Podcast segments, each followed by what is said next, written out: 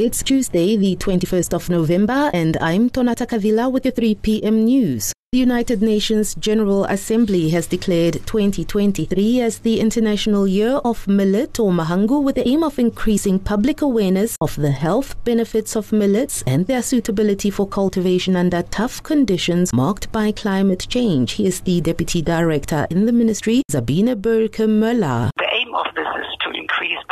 awareness of the health benefits of millets and their suitability for cultivation under tough conditions marked by climate change. So millets in Namibia would be mahangu, and you know that we suffer already because of the climate change, also Namibia being an arid country, and this is very important for us because 50% of Namibians' staple food is mahangu.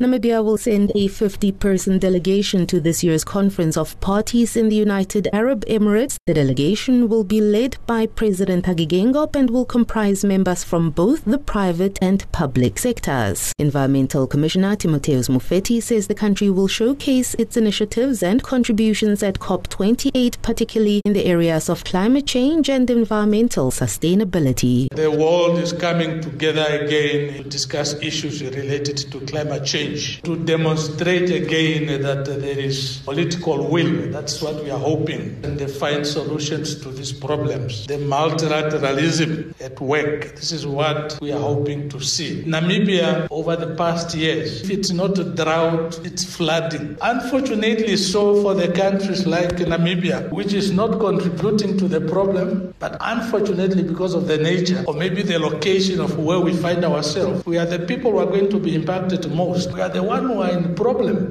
The South African Zionist Federation says it condemns South Africa's increasingly antagonistic and discriminatory position against Israel. The Federation's chairperson, Rowan Polovin, says the government's one sided, irresponsible rhetoric and refusal to engage in dialogue with Israel has prevented SA from playing any meaningful role in ending the current war or in any future peace efforts. Israel has an unequivocal right to exist as a Jewish state and to defend itself and protect protect its citizens from ongoing threats. We call on the South African government to tone down its incendiary rhetoric adopt a constructive approach towards Israel as a fellow member of the family of nations and find a way out of the blind alley that South Africa now finds itself in.